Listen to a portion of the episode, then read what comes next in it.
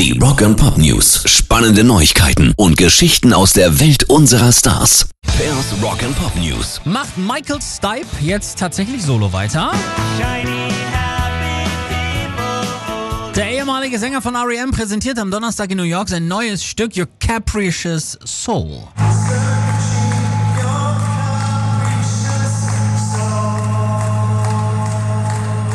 Er trat mit dem neuen Solo-Track als Überraschungsgast vor einem Konzert seiner Freundin Patti Smith in der Webster Hall auf und tastet sich jetzt immer mehr an eine Solo-Karriere ran. Im vergangenen März veröffentlichte er zu Ehren des March for Our Lives schon einen 40-Sekunden-Song namens Future If Future.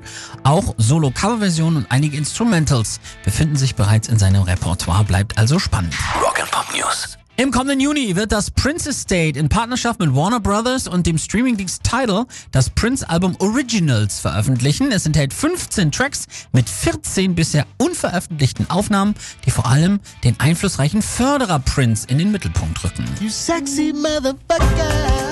Am 21. Juni erscheint die Aufnahme dann auch als Download, ist über alle anderen Streaming-Services und auf CD erhältlich. Am 19. Juli folgen eine 180 Gramm Doppel-LP und eine Limited Edition Deluxe mit CD und zwei LPs. Alle Aufnahmen stammen direkt aus dem nahezu unerschöpflichen Prince-Archiv. Pairs Rock and Pop News.